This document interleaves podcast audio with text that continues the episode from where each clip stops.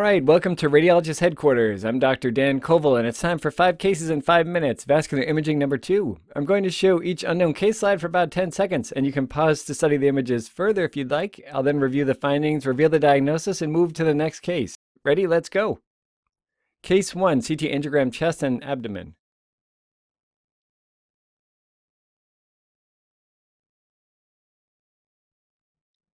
So here you can see an intimal flap within the aortic arch continuing into the descending thoracic aorta, into the upper abdominal aorta to at least the level of the right renal artery here, and this is typical for a Stanford type B acute aortic dissection. So aortic dissections occur when there's a tear in the intimal layer of the aortic wall and blood enters the medial layer, forming a second blood-filled channel within the wall known as the false lumen. And most aortic dissections are seen in elderly hypertensive patients, but less commonly other causes like a penetrating atherosclerotic ulcer or underlying connective tissue disorder like Marfan syndrome might be present. So type A aortic dissections are actually more common, accounting for about 60% of dissections, and those involve the ascending aorta, and they're treated surgically due to the risk of coronary artery occlusion, aortic valve incompetence, or rupture into the pericardial sac causing cardiac tamponade. Type B aortic dissections account for about 40% of dissections, and originally they were classified as occurring distal to the left subclavian artery, but in 2014 a report was published in the Journal Radiology suggesting reclassification of type B to include dissections that involve the arch but distal to the brachiocephalic artery. And type B dissections tend to be treated medically, control of the hypertension. Now, when evaluating an aortic dissection, you want to differentiate between the true and false lumen because if these are treated with an endoluminal stent graft, that graft needs to be placed in the true lumen. Now, how do you differentiate between the true and the false lumen? So typically the true lumen is smaller in size compared to the larger false lumen, and that's because there's increased pressures in the false lumen. Also, the false lumen tends to form a beak. This is known as the beak sign. You can see this little beak here extending towards the margin of the true lumen, and that denotes the false lumen. And sometimes you'll get a little bit of thrombus formation developing in that beak. Also, you might see the cobweb sign in the false lumen where you have sheared bits of the residual media, these little ribbons that occur in the false lumen. And also the false lumen tends to be less opacified compared to the true lumen. You can see here the contrast density is a bit more in the true lumen compared to that false lumen. Here the true lumen is bright compared to that less opaque false lumen. And you can also tell that this is an acute dissection because the intimal flap is bowed. When you have a chronic dissection, that tends to straighten out, and also the false lumen will slowly thrombose over time. And you can see here that the right renal artery is coming off of the true lumen, which is typically the case. The left renal artery often comes off of the false lumen. I didn't show that here. But you always want to check to see if the dissection flap continues into or occludes the renal arteries because you might have a renal infarct, and also if there's extension into the mesenteric vasculature. All right, case two, renal ultrasound, history of hematuria, slide one of three.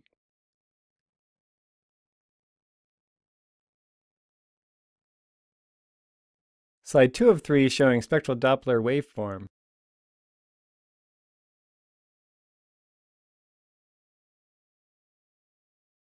Slide 3 of 3 multiphase CT kidney with MIP reformat.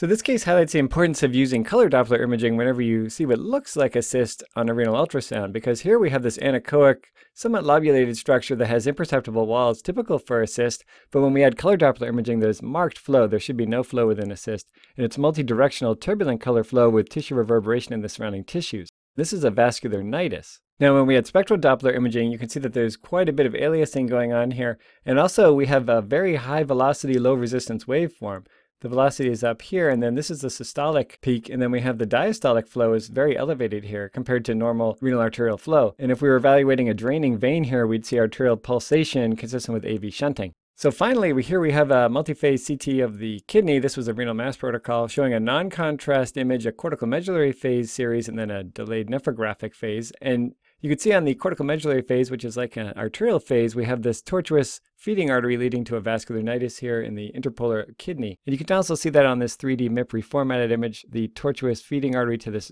lobulated vascular nidus. And this would also have a draining vein. And this is a typical renal AVM, an arterial venous malformation, which is an abnormal congenital communication between arteries and veins with a vascular nidus. Compare that to an AVF, an AV fistula, which is also an abnormal communication but does not have a vascular nidus and tends to be post-traumatic and not congenital. In this case also emphasizes how a cortical medullary phase can be a nice addition to a renal mass study, because technically you only need a non-contrast phase and a nephrographic phase to evaluate a renal mass, but this cortical medullary phase nicely demonstrates AVMs because you can't really see it on the non-contrast phase and even on the nephrographic phase it tends to be isodense to the blood pool and could potentially be overlooked. So again, these tend to be congenital and can also occur in syndromes that have other AVMs like Osler-Weber-Rendu syndrome, and they can occasionally cause hematuria. So it's something to look for if you're reading a CT urogram. And while most acquired AV fistulas will resolve spontaneously, most AVMs, arterial venous malformations, typically require treatment. The treatment is usually selective renal angiography with embolization.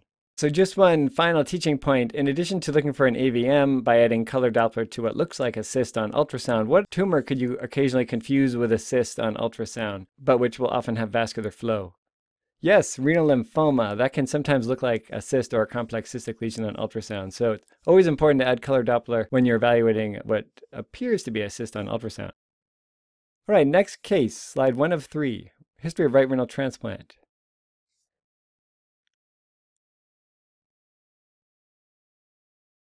Slide 2 of 3, spectral Doppler waveform.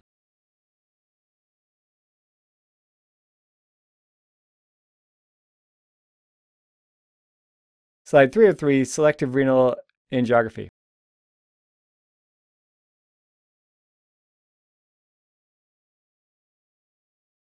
So you might be thinking, uh, hey, uh, Dr. Koval, you just showed us this case, but uh, just bear with me here. This is a little different. So the clue here is that this is a renal transplant. Even though we see a very similar color Doppler turbulent multidirectional flow here, causing this visible thrill or soft tissue bruit. And again, you're getting all this tissue reverberation in the surrounding parenchyma.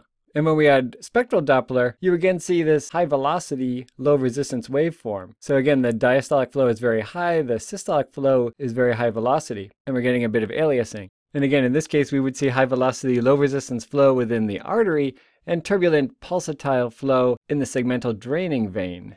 But what we don't have in this case is a vascular nidus. Here on this selective renal angiogram, you see that there's flow in the renal artery, but then we also have draining vein here. And we have this communication here. It's not really a nidus though, it's more of a abnormal communication. And this is typical for arterial venous fistula within a renal transplant. So again, AVMs tend to be congenital or developmental communications between arteries and veins that have a nidus, whereas AVFs, arterial venous fistulas, have direct communication between an artery and a vein without an intervening vascular nidus, and most of these are iatrogenic, often from renal biopsy, which we'll see typically in renal transplant kidneys that are undergoing evaluation for rejection. You can also see it though with blunt or penetrating trauma and other surgical interventions, occasionally with malignancy as well. So as I mentioned before, AVFs tend to resolve spontaneously, but they might be treated if they're symptomatic or if they increase in size or become extrarenal.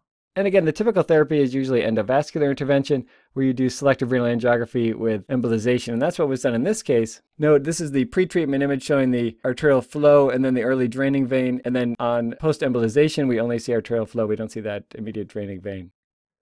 All right, case 4, slide 1 of 2, chest x-ray with a history of line placement.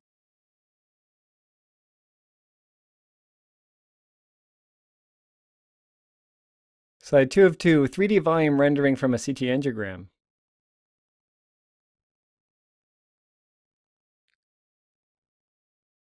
So this x-ray is kind of tricky because there are numerous EKG leads overlying the patient, which makes it hard to identify lines. But you do see an endotracheal tube here and then a left apical chest tube. And then notice that there's a left subclavian Swan-Ganz catheter here, which loops up and then extends inferiorly into the heart and then out the right pulmonary artery but then continues down into the right descending pulmonary artery. So is this good positioning for a Swan-Ganz catheter? You typically want it one centimeter lateral to the mediastinal margin, ideally not beyond the pulmonary hilum on a chest x-ray. So this is a bit too far. So the catheter was removed and the patient went on to have a CT angiogram and you can see here's the right pulmonary artery extending down, descending pulmonary artery, and then you have this sacculation here at a distal branch. And this is a pseudoaneurysm of the pulmonary artery caused by Swan-Ganz catheter placement. And it's a pseudoaneurysm because it doesn't involve all the layers of the arterial wall, not all the three layers. And these tend to occur at the peripheral aspect of the pulmonary arteries, usually the segmental or subsegmental arteries, and usually occur after trauma. It could be a penetrating stab wound or pulmonary arterial catheter placement with malpositioning. You can also see this occasionally in the setting of malignancy or severe infection. All right, last case. This is an ultrasound from an abdominal aortic aneurysm status post endograft repair.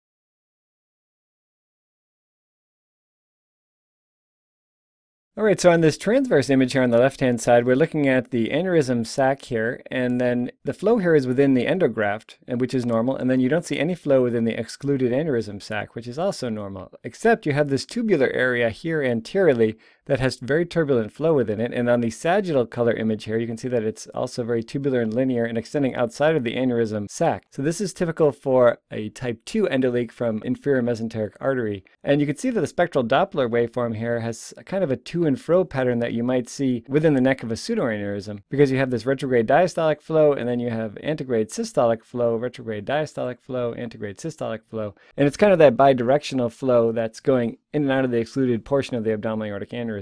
So if this has low pressure and the sac isn't really expanding, these will typically just be observed. But if you see the sac expanding over time, then this is usually due to a higher flow type 2 endoleak, and that will tend to be treated with embolization of the artery causing uh, collateral retrograde flow or just open surgical repair. And let me just take a minute to review the endoleak classification because this is going to be kind of a confusing topic. So type 1 is when you have seal failure between the aorta and the graft ends. And you see this most commonly after thoracic aortic aneurysm repair. So that's subdivided into type 1A, which is proximal. Type 1B occurs at the distal aspect of the graft. And then 1C is when it occurs at an iliac occluder. So for abdomen, you can remember this by above, below, and C. There's a C in iliac. Type 2 is when you have retrograde filling of the excluded sac from collateral flow, the lumbar artery or inferior mesenteric artery most commonly as in this case. And this type is most common after abdominal aortic aneurysm repair. And this can be subdivided into type 2A when there's a single vessel, like in this case, or type 2B when there are multiple vessels, like if you have a lumbar artery and the IMA causing retrograde filling.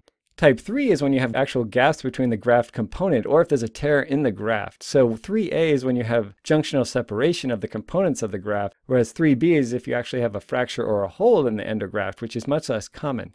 And then type 4 is when there's porosity of the graft. Finally, type 5 endoleaks are known as endotension, where we see the aneurysm sac increasing in size but without an identifiable cause. Some argue whether this endoleak type even exists. Are these just unicorns?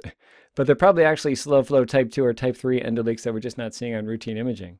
All right, that's it for five cases in five minutes, vascular imaging number two. I hope you enjoyed this lecture, and if so, please subscribe to Radiologist Headquarters on Apple Podcasts and YouTube. It would be brilliant if you shared these lectures with even just one person or left a podcast review. You can also leave a comment or a question on YouTube, and I'll do my best to answer it. Visit us at radiologisthq.com for more info and to follow us on social media to get updates. Thanks and have a great day.